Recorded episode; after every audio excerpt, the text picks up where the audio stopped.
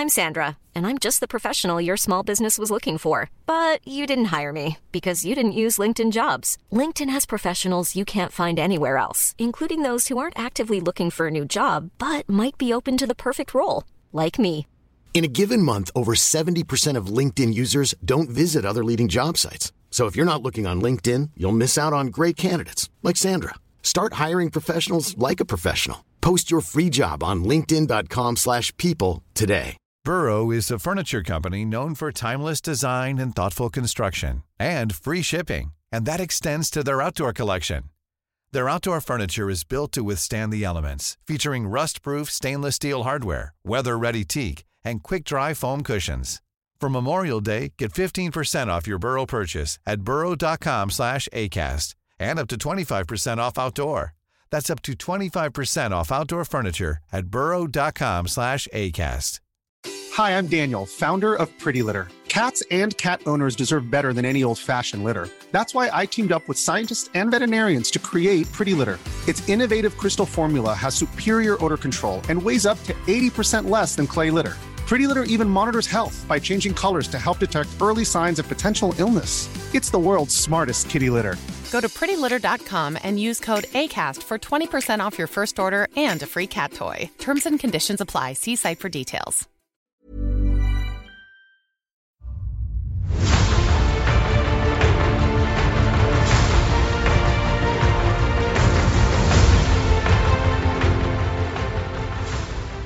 Hey, everybody, and welcome to the Blizzard Watch podcast. Uh, this is that podcast that we do every so often, talking about Blizzard and its games and other games from other companies, but mostly Blizzard and its games.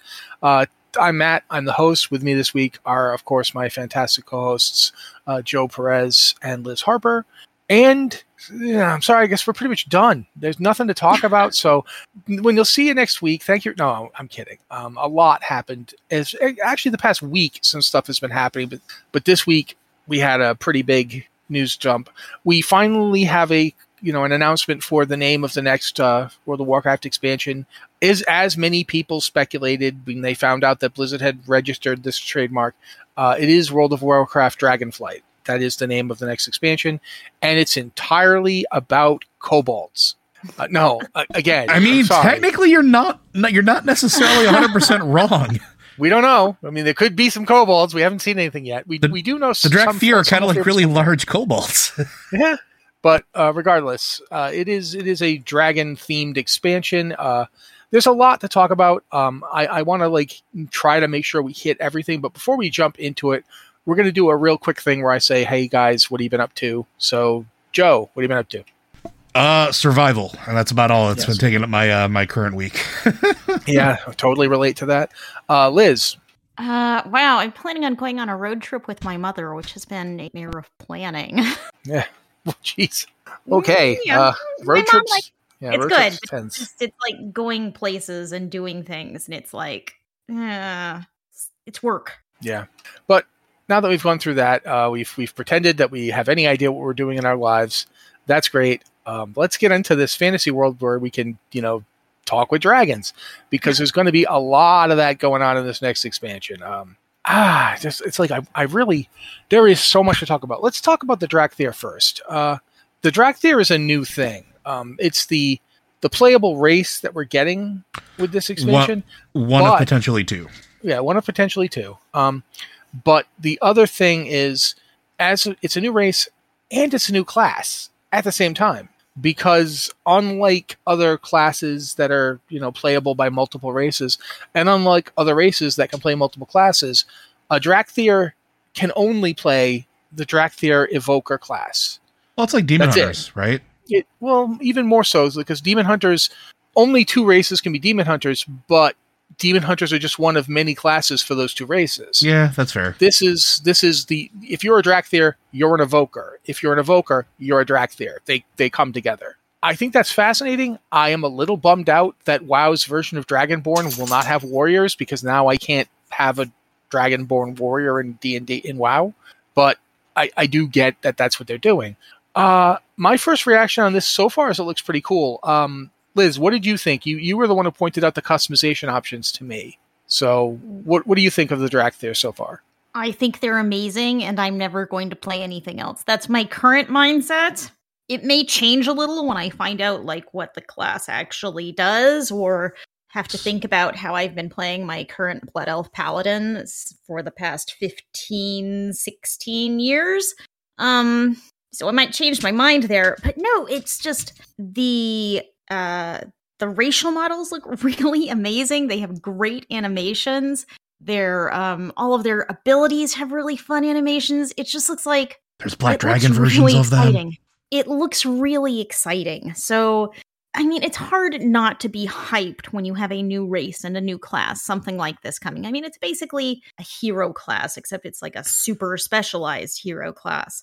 And I mean, when they announce something like this, of course you're going to get excited. And I am excited. I am the target audience So- for anything about dragons. Here's a question because I was kind of in and out of consciousness when the the announcement was going on. Did they announce if it's going to be a traditional class, like it's going to have uh, the because I know it's a ranged DPS and healer capable class.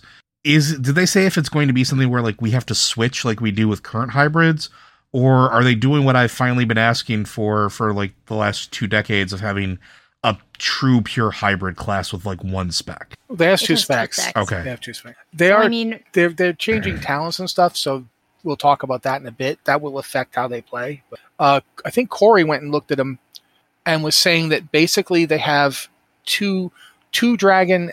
I want to say dragonflight aspects, for lack of a better word. Like their healing thing is based around like Emerald Dream and Dream- Time. yeah, yeah, Emerald Dream and Time, whereas their DPS is basically uh, Life and Arcane. It's the blue and red Dragonflights, and he noticed there's there's no role for the Black Dragonflight in their abilities as yet. They have two class, they have two specializations for in, in this class, and they don't have like a tanking spec, which is interesting.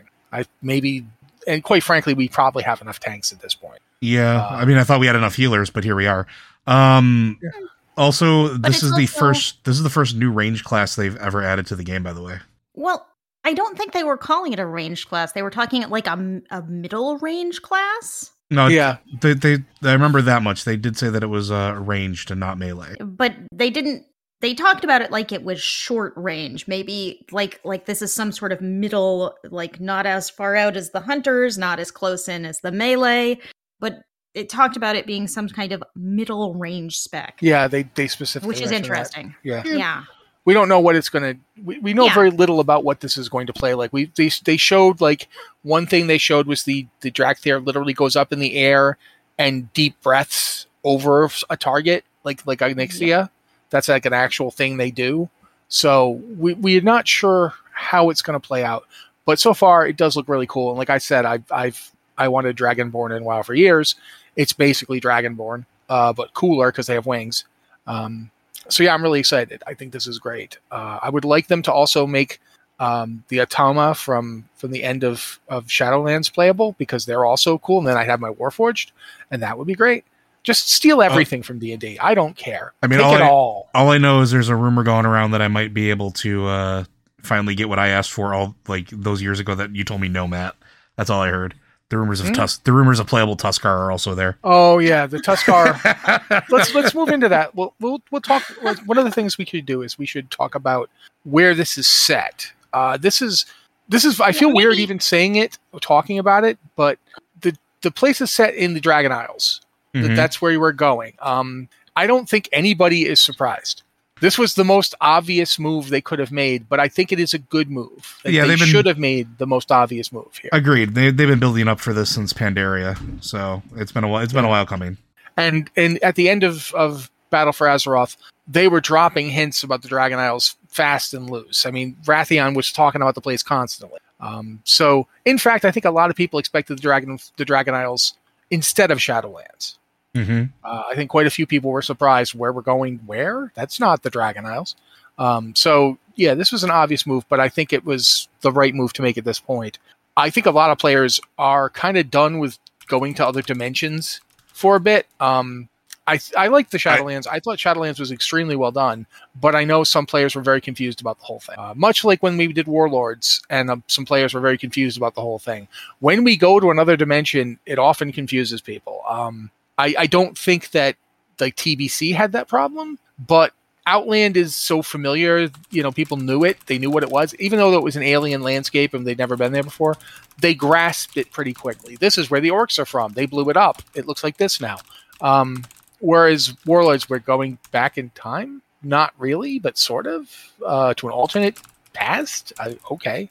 Uh, and Shadowlands very very much. People knew we were going to land a death, but they were they were not un- expecting what we got so I think that going back to Azeroth, going to the Dragon Isles, which is a place we've been hearing about, they, the, the Dragon Isles almost made it into classic. Yes, like they, they were, on working the, on them. They were on the original pre-release uh, maps, like the original concept art, right? Yeah, they were. They were not just concept art. They were. Uh, they were actually physically present on the world map uh, for some of the beta. Like you. oh, that's could, right. Yeah, they were, yeah, yeah, They yeah. were actually physically there. Um, and sorry, it's been 20 years. It's hard to remember. Oh yeah, no, we're we're all ancient. Time grinds us into the ground. No, but Liz, do, do you want to talk about the Dragon Isles, or do you want me to do it? Uh, y'all are going to need to talk about the Dragon Isles. Y'all are the lore people. I Alrighty. only know something about an island and maybe there are dragons, and there was a stone dude who is now my new favorite character. Yeah, um, the thing is, is that some of the lore is literally brand new from that that announcement trailer. So, so like it I've, is. I've watched the announcement trailer once, so that is my level of knowledge about the Dragon okay. Isles. Basically, the Dragon Isles are where dragons come from. It's the it, before the Sundering. It was the place where the dragons lived. Uh, they had their and, own kingdom on these islands. Where, I'm not sure where they were, and but, presumably, yeah. and presumably the facility that empowered them as well. Yeah. Well, we know that just because again the announcement trailer has a cinematic, spiffy cinematic. Go go watch it. Um, oh yeah. By the way, but, I'm, I'm with Lipodermic. That that Stone Boy, his name is Stony Danza now, and I will accept nothing else. Stony Danza, hold me closer, Stony Danza. Uh, sorry, that's a reference to a mishearing of an Elton John song. I still sing. I still sing it like that every time. Anyway, but the, the, the whole thing, the, the basic premise of this was that the original homeland of the dragons, the uh, Dragon Isles, is a place that was during the Sundering they had to abandon it because the magical level of the world had been completely changed by the Sundering. The ley lines had shifted, and magic was was being lost to the Dragon Isles.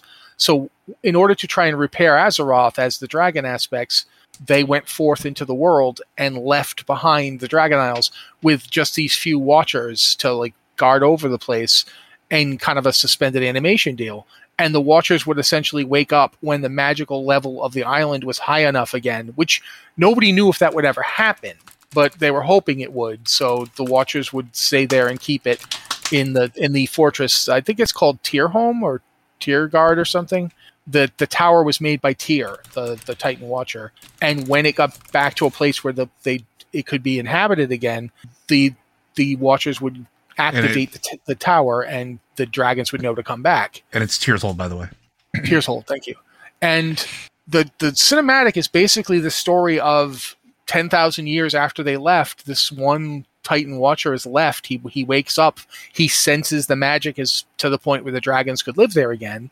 Uh, and so he tries to go get his other watchers to wake up, but they're all like destroyed by something. Uh, you see one, his face is melted off when he he climbs into the tower and goes up to the the throne that one of them, the the, the chief of them, was sitting on. That guy's smashed into pieces. So he's like, "All right, I gotta make this thing work again." So he walks over and tries to turn on the the device, and it doesn't work. So he closes his eyes for a second, and then I don't know. I, I feel like everybody feels pretty much the same way. We're like we're all like oh, and then he like opens his eyes with determination. And he starts trying to climb the tower, and you're like oh, go on, little stone guy who's actually like thirty feet tall.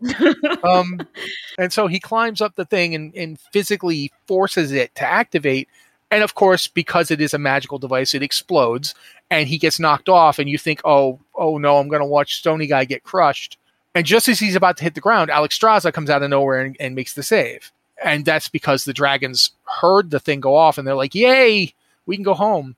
And I don't know about you guys, but the end of Cataclysm always kind of sat wrong with the yeah. idea that the, the reward of for the dragon aspects for having spent you know thousands of thousands upon thousands of years of their lives guarding the world and trying to safeguard it is that now they lose everything and become We're, like you know they don't they don't have a future anymore. It's the age of mortals and dragons are done. So we're gonna talk about it on Lore Watch. I'm I'm confident, but like it also gave me some vibes of like maybe we're gonna get our Dragon Redemption story here that I that we that I know you and I have been talking about, where like Oh yeah, mm-hmm. restoring the aspects now that the device is empowered again, right? Like now that it's turned back on, does this mean that we can now legitimately have aspects again and give them something back to make them whole again?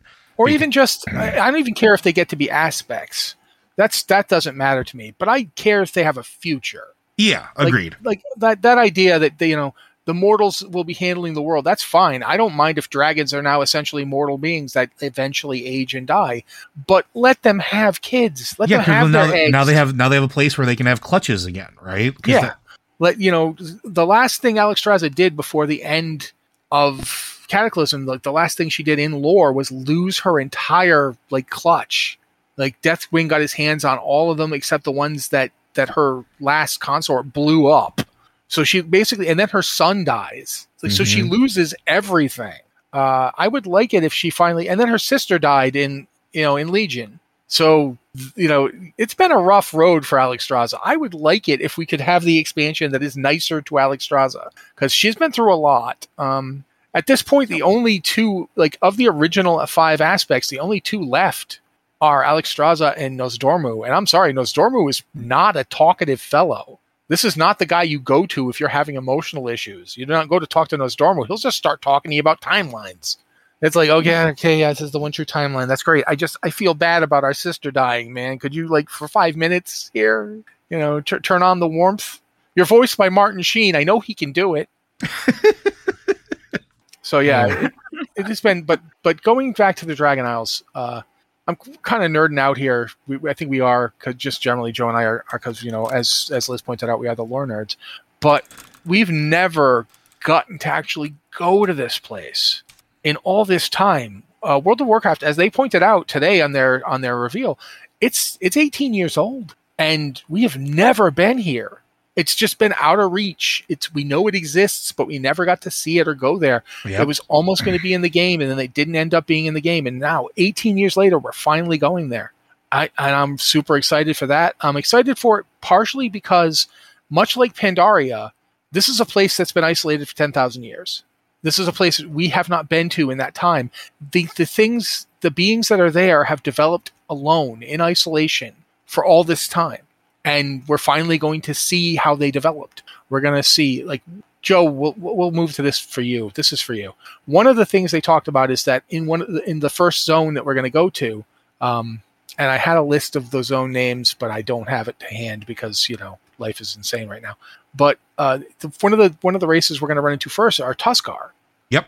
uh, and they're they're an offshoot of the of the Tuskar we know from Northrend, but they are they're the Tuskar. That's who they are, and we're going to get female models, so there will be Mhm. male and female models and kid models. Mm-hmm.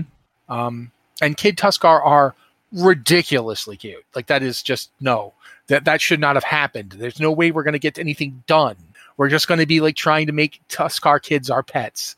You know, and, and no, they are people's children. You cannot just take them and make them your squire. I don't care what World of Warcraft has trained you to think. You cannot just abduct Tuskar pell mell willy nilly. You can't do it. Uh, but I know players. I, I know. I know World of Warcraft players. It will happen. Um, Yeah. But yeah. Children's Week is actually Children's Week is actually starting very soon, so we can Yeah. go on our child abduction rampage of the Yeah. year. hopefully the Tuskar will be in. Um, but yeah, that th- they're adorable, and it, it is Joe's as Joe's pointed out. A lot of the stuff is there for playable Tuskar. Um, the, the fact that they're going to have male and female models, which is, I'm hoping in the future, WoW doesn't just keep doing that thing where they make just male models unless you know Unless it's the someone playable. Yeah. someone reminds them that women exist. I, I feel like at this point we should be aware that that you could have multiple genders of you know. It doesn't have to See, just be but I- male I and mean- female either, but But I also would have been perfectly fine with Tuskar remaining androgynous, like throughout the entirety of their existence. Like I would Oh, have been perfectly a okay with that. They kind of still are because the female Tuskar model isn't like it's still just a Tuskar. It's it's not trying to not look like a walrus person. It still is. It even has tusks, which female walruses do not have. Um, so the Tuskar are not 100 percent you know walrusy. They are they are going along that thing. Uh, the female Tuskar model doesn't like it's not trying to vamp itself out on you. It's not it's not hypersexualized. It's just a Tuskar. It, it's a little shorter. That's basically it. that they're still wearing like you know parkas and stuff because it's cold. They live in frozen places. So I'm I'm super excited for the Tuskar. I was also excited that the Centaur and Gnolls are coming back. Yes. Uh, and that they're both different because they've lived in this dragon place for like 10,000 years. Mm-hmm. Uh, they have different cultures and so forth. That's really cool. But the thing that got me the most excited, and Liz knows this because she had to like look at the things I was saying in chat, and Anna and I were kind of going nuts they're putting playable, not playable. Sorry, I can't promise you that. I shouldn't promise you that. They're putting Oh. ducks into World of Warcraft. Yes, they're putting ducks, Ducks. into WoW. They have not had ducks ever. You're thinking that ducks, that's not new, is it? Go back and look for a duck. You will not find one. There are no ducks in World of Warcraft until now. Unless you count like the toys in Stormwind. yeah, but those are toys. Those are not actual ducks. I'm aware. These I are said- ducks. These are real, live, living ducks. You, your hunter and or your pet collectors, get ready, ducks.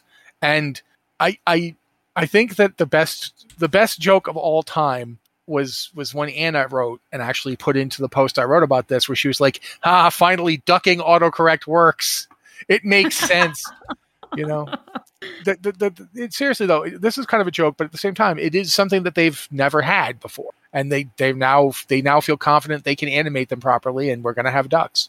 There's a a lot of stuff to this. We we know very little about the Dragon Isles, so I can only tell you that we're going to the Dragon Isles. The story of the Dragon Isles is basically that for the past ten thousand years, the dragons have been gone.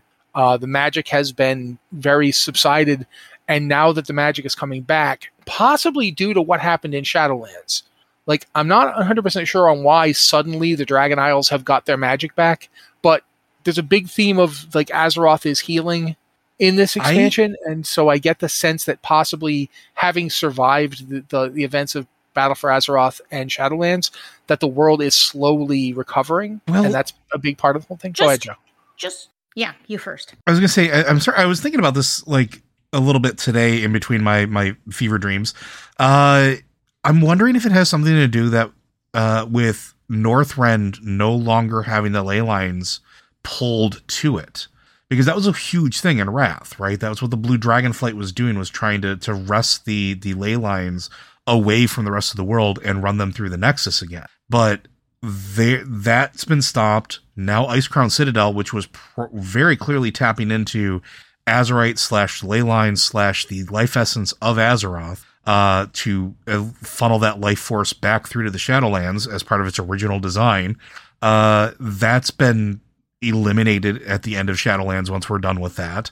So maybe it's just because there's nothing wresting control anymore, so everything is sort of drifting back to where it needs to be. Like, yeah, that's certainly possible. at least that's my thoughts on it. Sorry, Liz. Go ahead.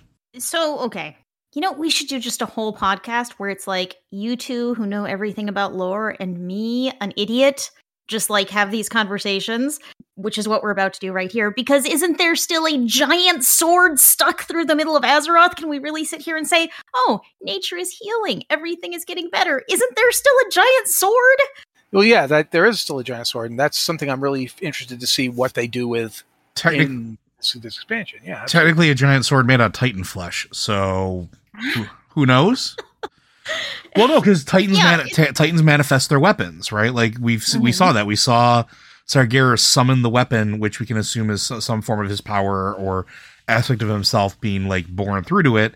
So yeah, maybe that is part of it. Maybe that is maybe maybe it's more okay than we assume it is. I- I- that doesn't that Hmm. probably doesn't make a whole lot of sense, but like if the wounds elsewhere are being brought under control, if the uh the Cenarion uh, Cenarion Enclave and the uh, the Earthen Ring and all of the healing organizations have been doing what they're supposed to be doing and getting back to it while the rest of us are in Shadowlands, which we can assume maybe that they've been doing, maybe that helped fix that too. And going back to Pandaria, we've seen how quickly a group of healers can restore life to a giant object or heal a giant gaping wound because we literally do it to a giant world turtle. Uh, so maybe there's something to it. Maybe there is something to Azeroth is healing. Maybe we're actually making an impact. Yeah, the sword is a thing, but maybe it's not as big of a thing as we're making it out to be anymore. Now that it's not I mean- really like a like it's not pumping venom into the world anymore. yeah, we did Hmm. sacrifice our artifacts back in Legion to uh, to at least make it so the thing wasn't directly poisoning the planet. Any. Right. Yeah, it just seems like we got to the end of the Legion and we did the artifact sacrificing thing, and then we just have kind of ignored it and hoped for it would go away. You know, it's like we haven't done anything. We haven't even looked at this storyline, and it feels like a maybe significant storyline that we should maybe possibly be thinking about, and we aren't. Yeah, I, I do think I would be interested to see if that's connected to what's going on in this expansion because we know like a big theme of it, it seems to be renewal and regeneration, and it would be interesting. You know, perhaps the sword has you know it's become like the, the equivalent of you know that piece of shrapnel that people carry around inside them that it's there and it exists but it doesn't necessarily get removed who knows i don't know i don't know what they're doing with that that that is interesting but we should um it's just so much to talk about here i keep like I, I don't I don't want to like move away from the lore too much, but we are going to do a lore watch and we are going to be talking about this. I think. Oh yeah. Uh, so for now, I'm going to talk about uh, some of the new stuff we we know that's not a new class or anything like that. They're bringing in something really interesting that I, I'm not sure how it's going to go. The dragon riding uh, aspect.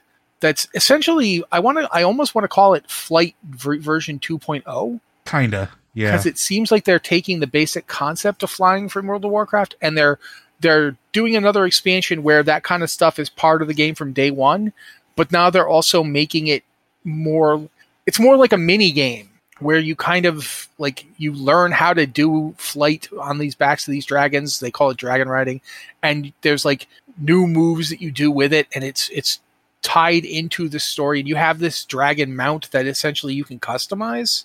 Yep. Uh, either one of you want to talk about this? Because I've been talking a while, and we do want to have one of you two Liz. talk from time to time. I frankly don't understand it except I get to ride a dragon, but I already get to ride dragons, so I'm not I I'm I'm not entirely sure. I haven't paid a lot of attention to this system. I'm It- sorry. Someone else is going to have to explain it. Yeah, so it, it strikes me as something similar to how flight was handled in Guild Wars 2 for a while with like a gliding skill based system, uh, which is fine. Like, I think that's fine. I think it's really cool that you're going to get to customize your mounts. You're going to get to make uh, those choices. You're going to get to customize it. And then you get to have a mini game in it. I think it's interesting to. Uh, I'm trying to think how to phrase this, and I, I apologize we are getting it from the beginning, but instead of just being go everywhere, it's like you have to work at it, but you have to work at it in a way that also feels rewarding.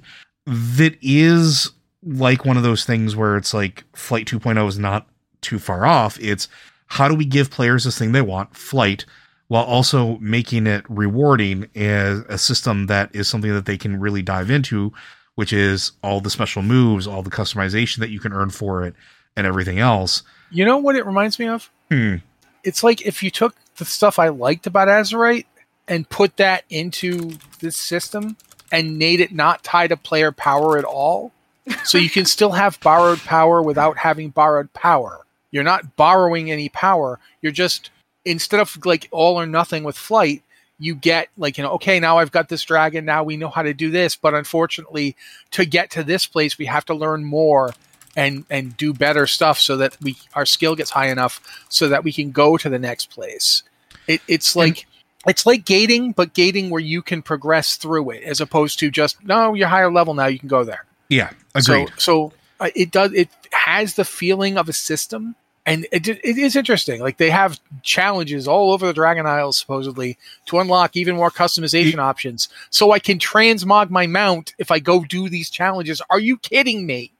Are you kidding me, people? somebody referred to it uh i saw somebody referring to it uh as uh swinging in spider-man and i'm a-okay with that so w- as far as video games go and as far as locomotion goes i will honestly say that i think spider-man for the ps4 slash ps5 has the absolute best most rewarding uh traversal systems because you're freaking spider-man this is basically what I would imagine. And Liz, you made this comparison, and I thought the same thing when you made it in, in staff chat. Uh, this reminds me of dragon riding from Dragonlance. Like a lot of this setup reminds me of like the classic fantasy from like like Pern, right? Like it's that's what it reminds me of. they have even used the name of a The- yep. book. So it's like, yeah. But this reminds me a lot of how it was described in those books, where it's the the the rider and the dragon feeling each other out, growing more confident in the skills of each other to become better, uh, a better unit in the air. And that's what the system feels like to me. It feels like that's how they're presenting it. And I'm a okay with this. Like I think that's really really cool and I think that's I think that's neat. I think that's giving you a classic fantasy idea and trying to present it in a way that I think we've all been wanting for I, I don't want to say we've all been wanting, but I think some of us have been wanting for a while. I think it's a really cool system. Now, correct me if I'm wrong, they did not say whether or not this is going to replace regular flight. Uh, they just mentioned this as a system, right? They haven't said whether or not we're going to be able to fly normally. I don't think that. I don't think at first. I think at first you will just be doing dragon riding. Right. that's what they said. Like they, they uh, just then- I don't think they said anything. yeah, about, they didn't address. They didn't say you know. You know, you will never fly your normal mounts again. They just said that you know the dragon riding thing is the big part of the expansion. Okay. So I think that you start off doing dragon riding, and then eventually you'll probably unlock mounts. I don't know, but this is meant to be the system, at least leveling through the zones. Okay. So that's that's all we know. Uh, I'm actually holding off on a discussion of something because a it, it touches on something that Liz, Joe, and I talked about before. So I want it to be the last uh, Dragonflight discussion we have on this on this particular episode. So I'm going to move on to the UI updates. Uh, this one is is not a huge deal, but it is interesting. It- um, I think it is ahead. Actually a huge it feels, deal. It feels like a huge deal. Yeah. I- Yeah. they, they both play healers. that's that's that's So- how you know. yeah, no, that's that's pretty accurate. I'll, I'll shut up in a minute and let Liz talk. But like the thing that struck me about it is the the default, like not even the default, but how they were showing like the customization of the UIs. This is how I know the person who was working on this is a healer because it looks exactly like my setup has for the last two decades with mods that I've had to get it that way. So thank you. I see you. I appreciate you. I'm looking forward to not having to use bartender anymore. But go ahead, Liz. I mean, the the thing about a user interface, and I can speaking as I do from the perspective of a healer, is healers are all like a healer doesn't have a rotation. You are responding to what's in front of you at any given time, and you may have some ideas of what. Okay, if this happens, I cast this. If this happens, I'm going to cast this. If the rogue goes and stands in the fire, I have to do this. You know, like catastrophes unfold in front of you, and you must respond appropriately.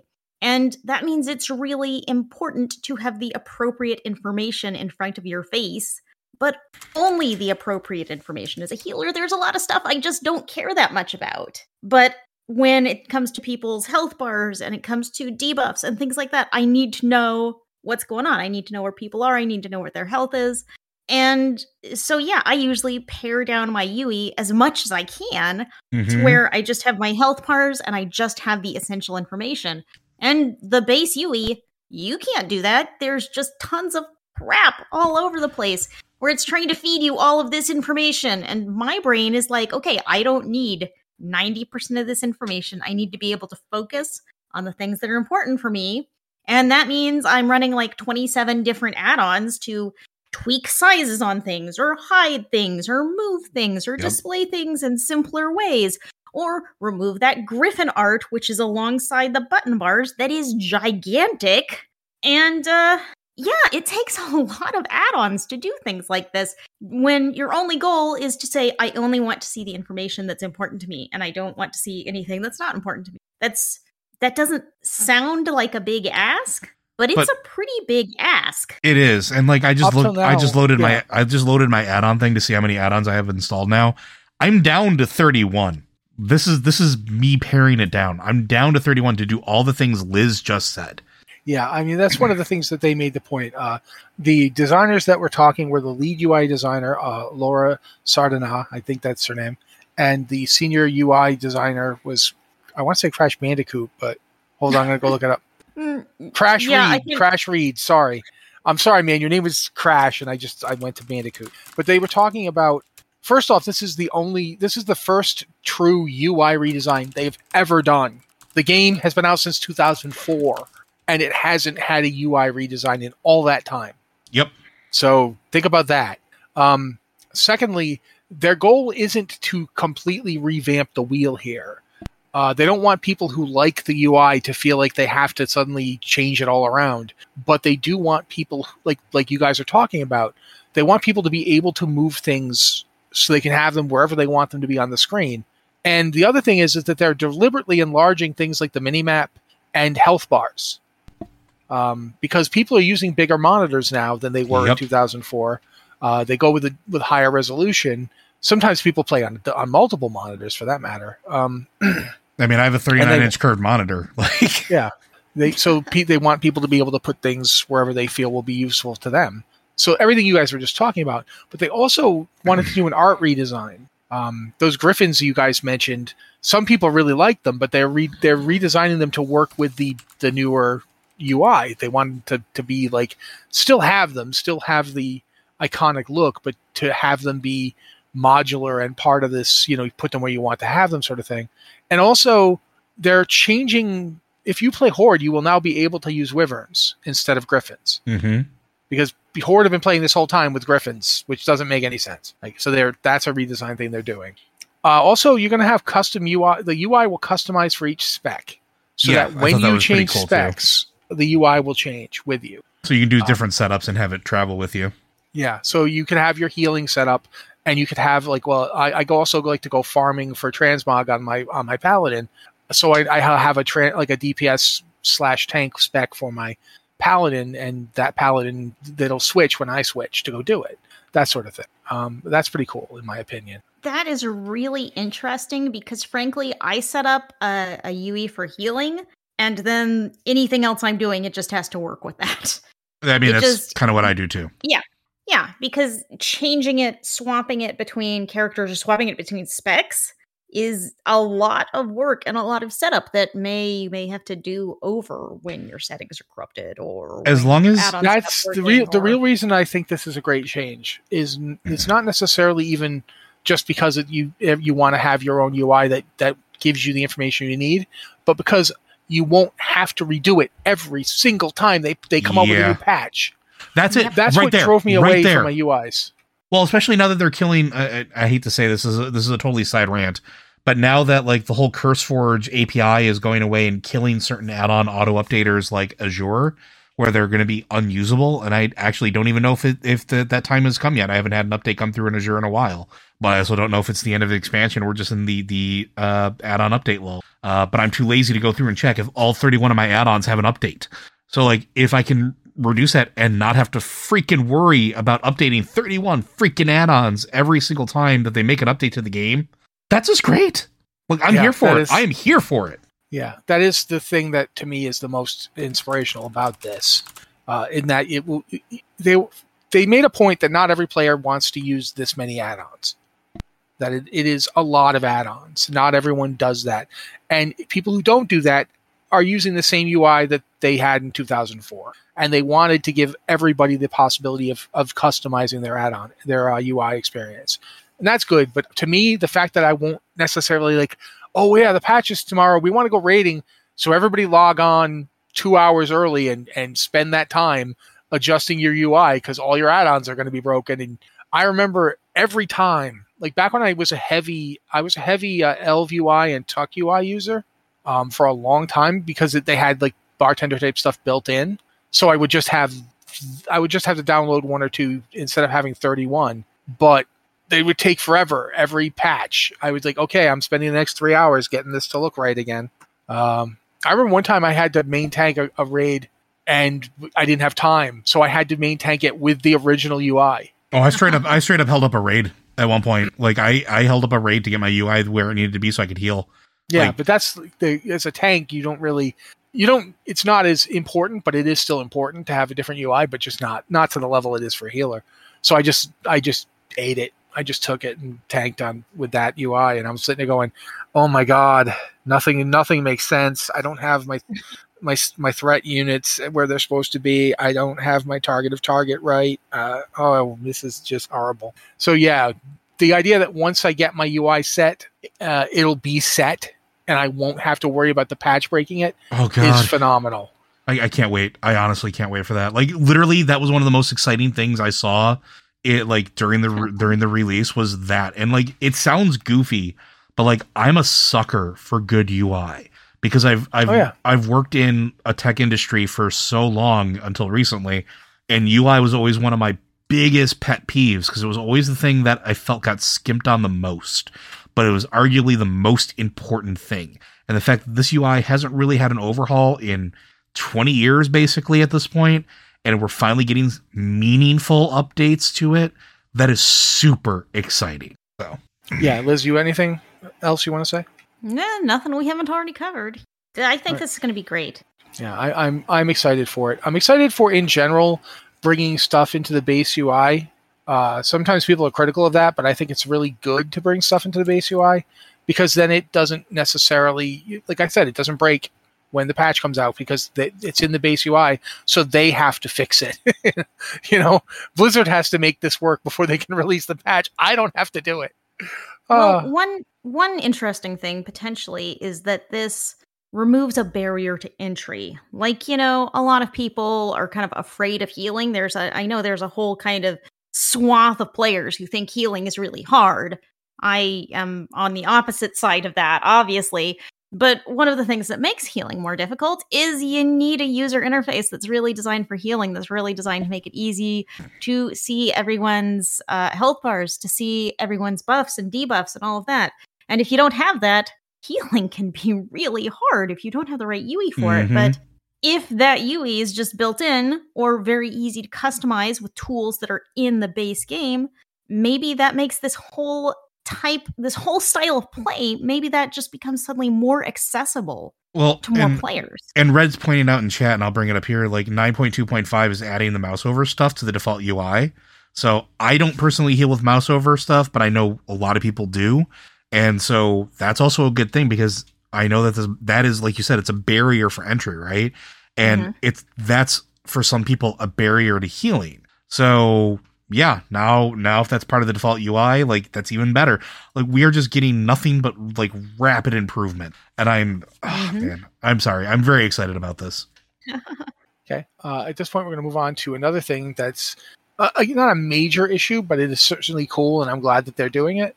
Uh, tier sets are not going away I'm okay with this. in, in Dragon in Dragonflight. Uh, we're going to keep getting them. The, there's already we, we already have concept art, and Bl- Blizzard straight up put the concept art on their Twitter.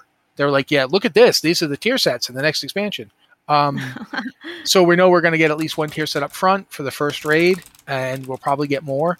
Uh, I don't know. I don't know if I can take credit for this. Uh, I I noticed this, but I'm sure other people did too, and I think maybe someone mentioned it to me. I don't remember, but one of the cool things is that the sets all sort of look like one of the four elemental Drake lo- leaders Yes.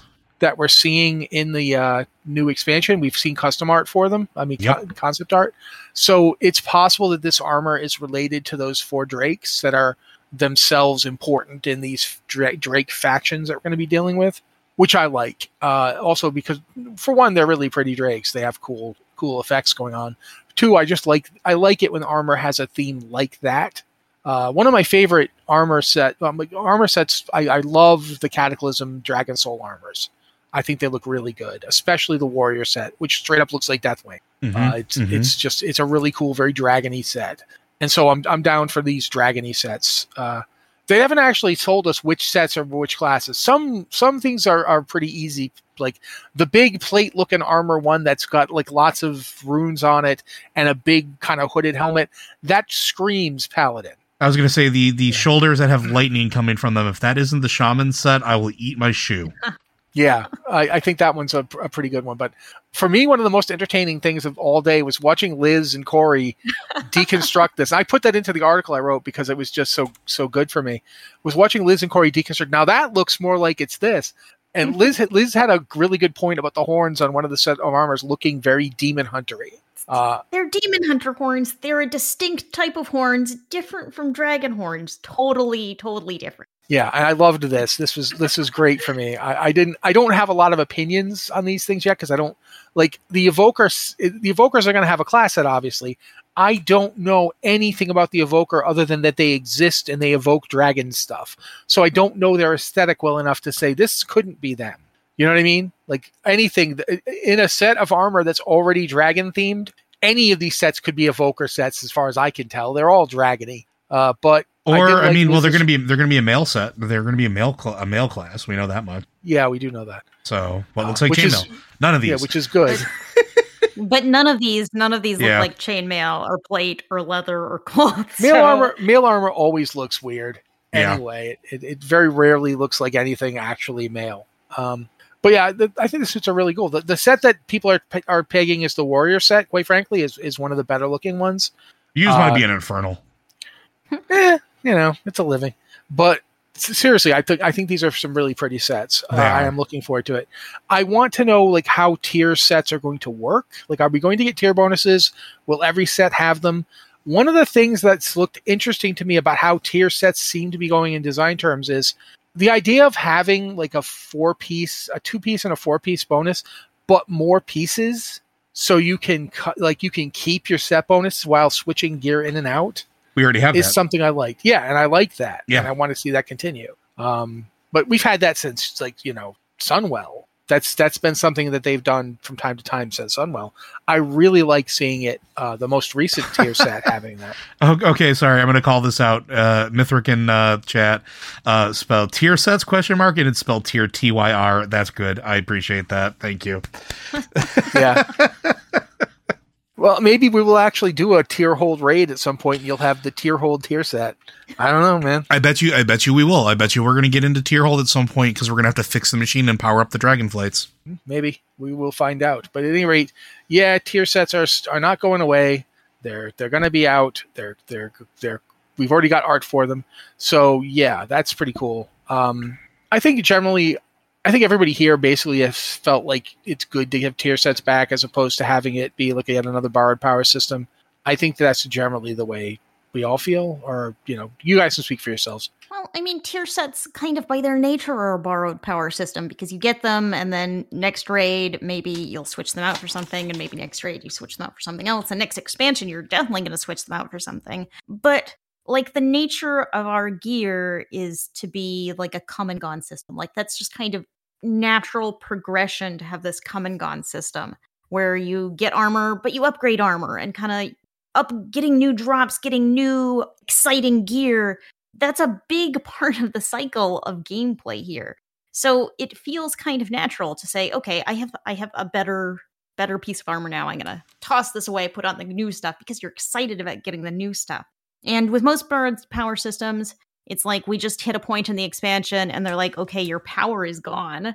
Wait until the next expansion and you can start earning power from scratch again. That feels bad but this this feels okay. I mean it feels kind of natural but it also depends on how they do tier bonus. Like certainly um the tier sets now have really really powerful bonuses which feels really rewarding when you get them and you equip them for the first time and you start learning to use them to their best advantage. But uh i'm not sure it's going to feel great when i have to take off a piece and drop this bonus for the first time or if they just kill bonuses at the end of the expansion. So uh, yeah, like I- I weren't you don't the one that mentioned that you know one of the things that you've got with the uh, I can never remember the name of it the the, the CC thing, um, the thing that allows players to get tier even if they're not rating.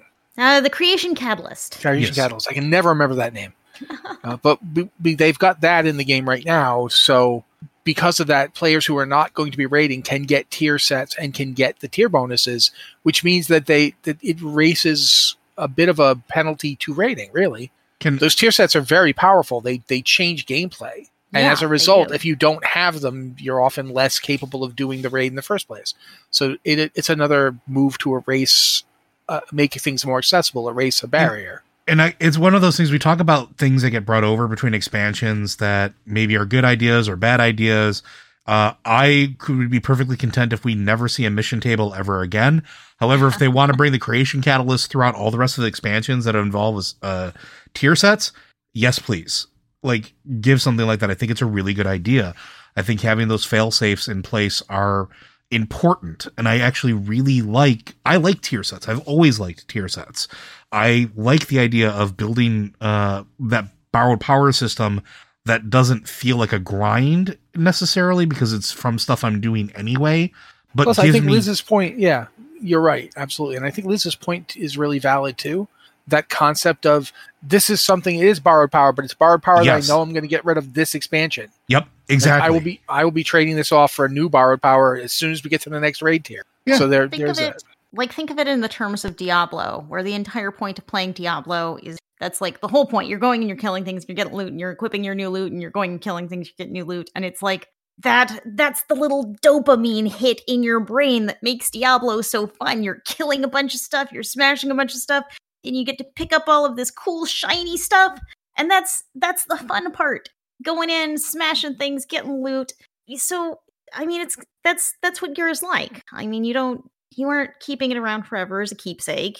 It's like, oh, this is the best piece of gear I have right now. I'm gonna put it on and wear it. And then when I find something better, I'm gonna get rid of this and put that on. Yeah. But at this point, I feel like we've delayed it as long as I could. Here comes the talent argument part two electric talent boogaloo. I don't know if you guys remember a couple podcasts ago, we talked about talent systems, and Liz and Joe were on diametrically opposed sides of the discussion while I was kind of like doing that waffly, I see both your points thing. Although ultimately I sort of came down on Joe's side more or less. But Liz has been vindicated because talent systems are getting a major revamp uh, in this expansion. We've been promised an end to powered to borrowed power. We're not doing a borrowed power system this time. So none of that. I, I have to go leave all my power behind and step forward naked into the new new system. Although you will, uh, you will have to do that because you're going to have to leave your Shadowland stuff behind. But at least you won't be getting anything like that in the future because now there's going to be the major talent revamp. However, it isn't just bringing back the original talent trees from before Mists of Pandaria. And we, we had a big argument in staff chat about what which expansion it was. We have confirmed it was Mists of Pandaria. Don't tell us really, it was Cataclysm. It wasn't. It, it really feels like it was Cataclysm, though. I mean, but it does. I don't know why. I just remember. I remember very strongly my talent spec at the end of Cataclysm because Joe and Joe will remember it because it was when I was literally a pinball on the back of Deathwing, yeah. jumping in and out of bloods and getting doing like you know thunderclapping on them and getting them all to follow me around while everybody else was focusing on on eye stalks and tentacles and so forth. Man, that was a weird fight. but anyway, talent system, uh, the way it's going to work. Do either of you want to talk about it instead of me? Because I do have talked a lot. So if either of you want to go over this, tell me now. I'll let Liz have her moment because she's she's excited about this or at least more than I am. Well, I mean, the the thing that I have wanted from a talent system is the ability to make meaningful choices and to decide, you know, which, you know, which direction my character is going and to change up, you know, my play style based on my talent, which I do very little of.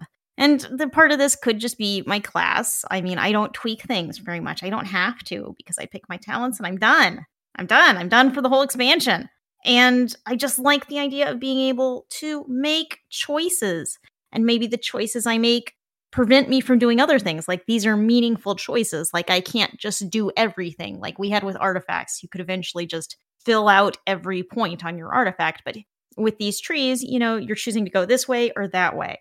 And there are going to be two trees. You have kind of a general class tree, and then you have a tree for your spe- specialization. So you can swap specs like you do now. And um, yeah, I mean it's it's a pretty classic looking talent tree where you advance through it and you pick paths. And I it sounds really good to me. There's a lot we don't know, but this idea that okay, you still it's preserved something that's really that's really good from the current system, which is that once you pick a spec, you have that spec identity. You don't have to level a bunch to get that to get into all of that spec stuff you pick your spec and you have that spec identity and you've unlocked this like specialization talent tree. Um, but I like the idea that this will let us kind of pick our way down these paths and customize how we play. And um, in an interview today, I think it was Ion Hazzikostas, I think, uh, said something about, well, are you a retribution protection paladin or are you a retribution holy paladin? Like, which one do you go towards? And I'm like, this is exactly what I've been trying to say all this time this is what I want. This is exactly what I want. I want to be able to choose like which way do I lean? Do I lean a little more towards stronger healing? Do I lean a little more towards stronger defense? Do I lean a little more towards punching people in the face? And it hmm. sounds like I will get to make those choices, which is something I can't do now. I just I'm a holy paladin. I pick my talents the first day of the expansion and then I never change them again. And so yeah, there's a lot we don't know. I want to know more, but I am really excited. This sounds like a system that was specifically made for me and my desire to go back to like Burning Crusade. Okay. Now, Joe? Uh I'm not here for it, not in the current state from what we've seen. And Liz is right, and we don't have enough data, but what we do have is throwing enough red flags for me that I am I'm not here for it. Uh, we know that you're going to get a point per level up, so you're every level up you have, you're going to get a point. We don't know how many points per per uh, talent spec or bubble you're going to have. I personally don't like the idea of having a split talent tree where you have your general one and your your class specific one and you have to choose where you spend those points between those two trees. So you have I Okay. I thought you had points in each tree and they're nope. never the two shall meet. No? Nope. According to uh, gain talent points with each level up and spend them in two distinct talent trees. Class talent trees feature utility skills for your class, while specialization trees boost your offensive or healing powers.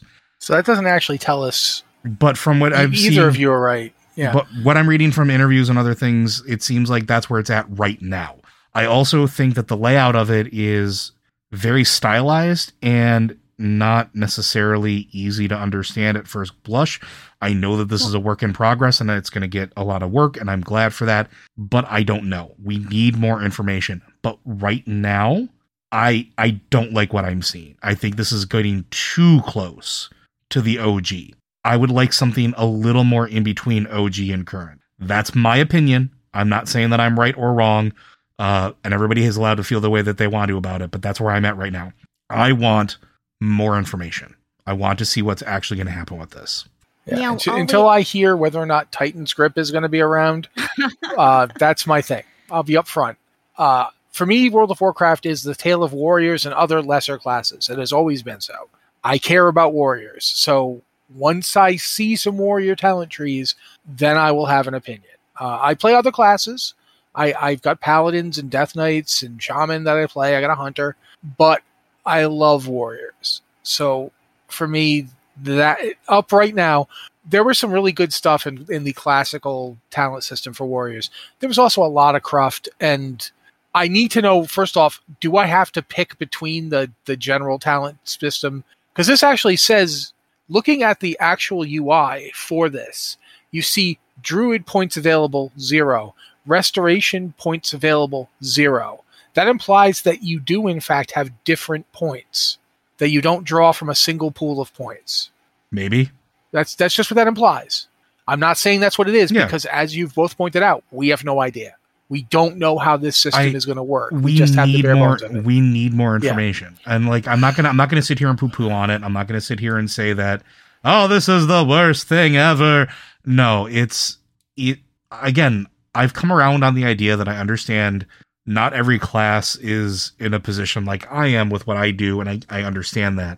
But I'm just I'm nervous about this particular chain. I Yeah, want so- I want more information. It's also a really big change. This is very different from the current talent engine. This is like Cataclysm. No, I want to say Cataclysm. It wasn't Cataclysm. It's like Mists when they changed from the trees to the current system. And that was a big change. That was a big freak you out change because your class was just so different after that. I'm starting to think that Liz, you're from the Berenstein dimension, and we're from the Berenstain dimension. Well, okay. See, here's here's what happened to me and is stuck in my brain forever is Cataclysm happened and they changed classes so dramatically that I left the game for like 2 years and didn't play. yeah, And so I when I came back it was Mists with the new talent tree system and that just seemed that that's blurred together in my head. I keep thinking Cataclysm, but yes, talents changed. But that was a really that was a big change. oh yeah, it was um, a really. I remember being like, "What do I do now?" But And we used to like Joe has pointed this out. He's pointed it out as a negative, but nevertheless, we used to write hmm copious talent guides. like, I mean, Yes. my introduction into this entire thing about talking about and writing about World of Warcraft was uh, I remember like they did an open call for for writer for writers to, and one of the things I wrote was a guide. same. Like, yeah. yeah, guides were the things that that we wrote. Guides were the reasons people came to the sites. They wanted to be told what talents to pick. I don't Yeah. want the game to turn into that again. but I'm also and I'm also worried about bloat talents as well. Like I'm worried Yeah. about like with all those talent choices, how are you going to make each and every one of them meaningful and how do you do that without taking something out of the class? Let's be upfront though. Um, this is something I've been thinking about since I looked at this talent tree. this is it's not a coincidence that Diablo 4's talent system is in is in design right now. Mm-hmm. And that Diablo 2 Resurrected just came back and is currently being iterated on. They are thinking about Diablo style talents again. Mm-hmm. And this is obviously influenced by that. Oh, Oh, one hundred If you percent. go go look at the Diablo 4 talents previews we've seen and look at what we've got here. This is another example of these two teams cross pollinating off of each other. Which which I think I is like- great. I would like to toss out there what do y'all think about the talent system in Horizon Forbidden West? It is not my favorite part of the game. Oh, see, I- I, like it a lot. I will. I, so never mind. I, I was gonna say I'm on Team Matt with this one. It's not my favorite part of the game.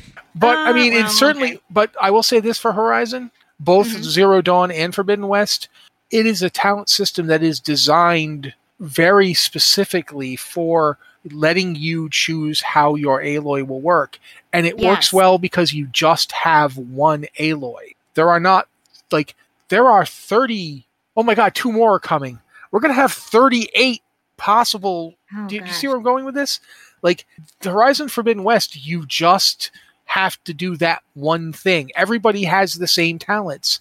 Everyone playing the game has the same talents because it's just you're playing Aloy, not you're playing third. You know, you're one of 38 possible permutations of talents. There's a big difference. I think what works for Horizon Forbidden West, even if it is not my favorite part of it, is not necessarily what's going to work for World of Warcraft. This is actually an incredibly complex thing they are doing. Oh yeah. So I, I am definitely looking forward to more information.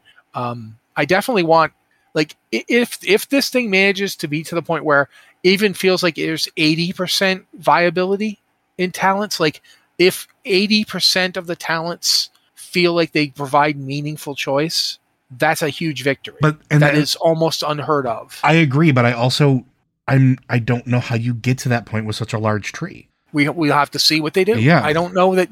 For that matter, the idea that this thing will launch and be perfect is is let's be charitable. It's optimistic.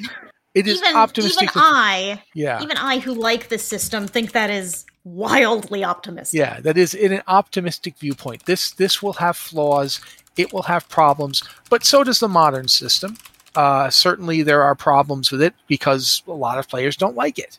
Um, there is a reason they're doing this, and it's not just rose-colored glasses towards classic. A lot of players want this, and you have to look at why Sure. they want it. What are they trying to get?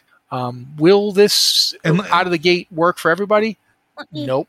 Let me let me jump in with something. I was uh, interviewing um, a couple people from the classic team today, and we were talking a little about how do you recapture of like vanilla or the feeling of wrath because that's gone. We're way out of those days. We're way out of those days.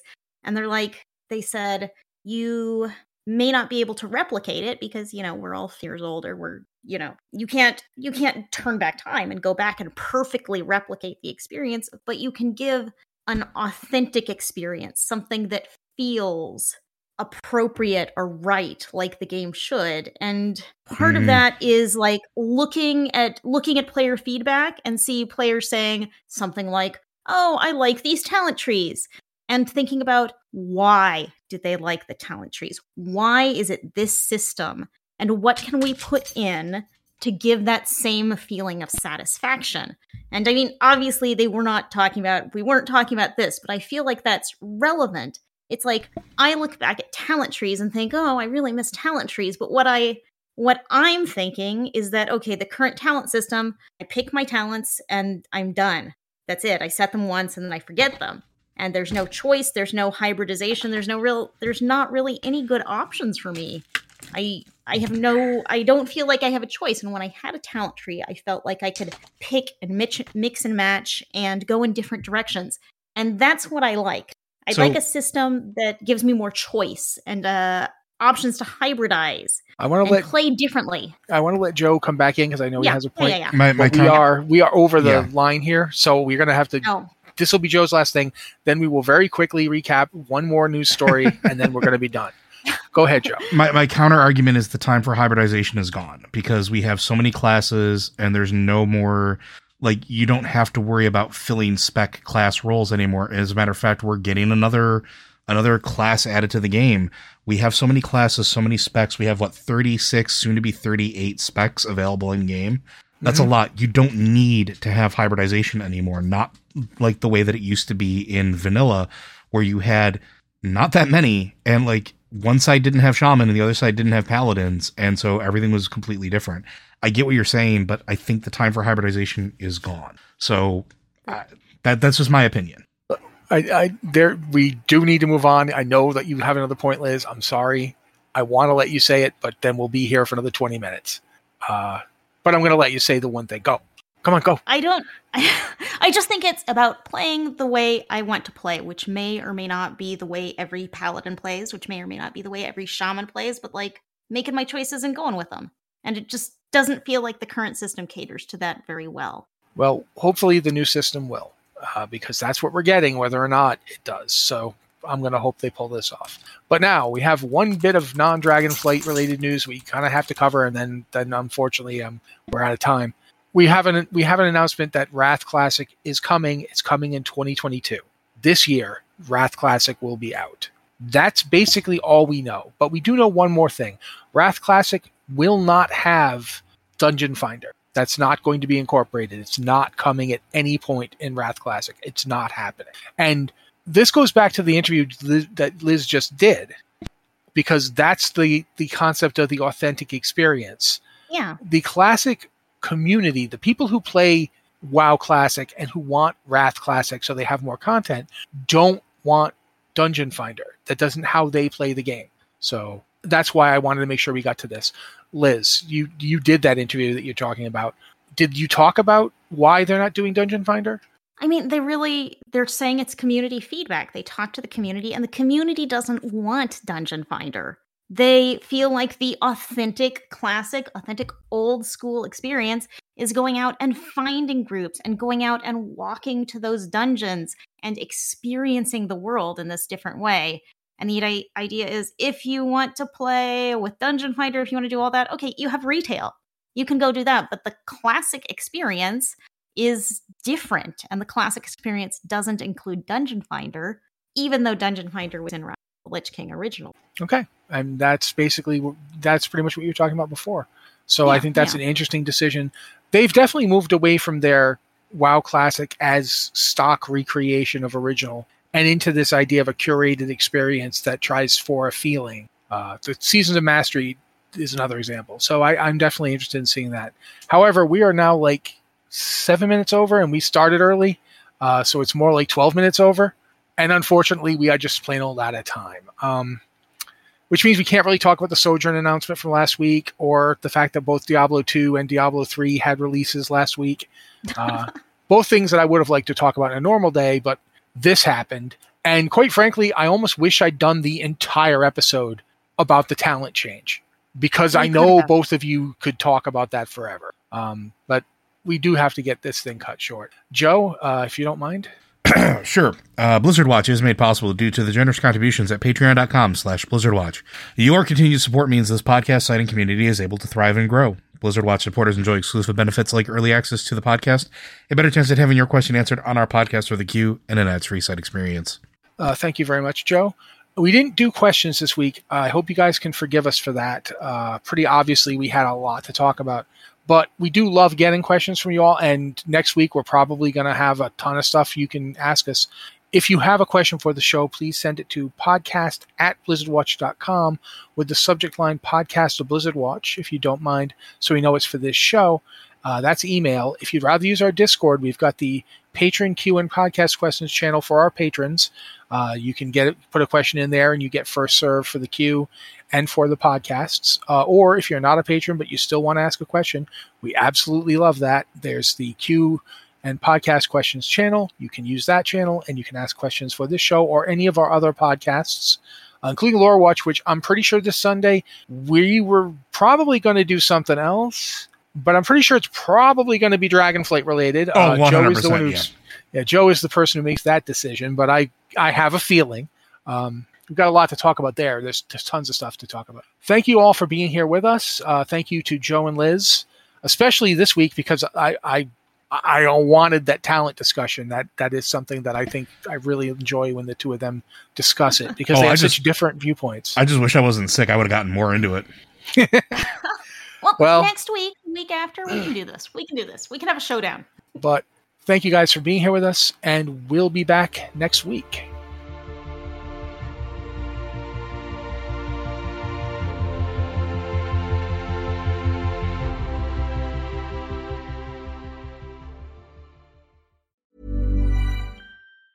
Mom deserves the best, and there's no better place to shop for Mother's Day than Whole Foods Market. They're your destination for unbeatable savings, from premium gifts to show-stopping flowers and irresistible desserts. Start by saving 33% with Prime on all body care and candles. Then get a 15-stem bunch of tulips for just $9.99 each with Prime. Round out Mom's menu with festive rosé, irresistible berry chantilly cake, and more special treats. Come celebrate Mother's Day at Whole Foods Market. Hi, I'm Daniel, founder of Pretty Litter. Did you know cats tend to hide symptoms of sickness and pain? I learned this the hard way after losing my cat, Gingy. So I created Pretty Litter, a health monitoring litter that helps detect early signs of illness by changing colors, saving you money and potentially your cat's life. Pretty Litter is veterinarian developed, and it's the easiest way to keep tabs on your fur baby's health right at home. Go to prettylitter.com and use code ACAST for 20% off your first order and a free cat toy. Terms and conditions apply. See site for details.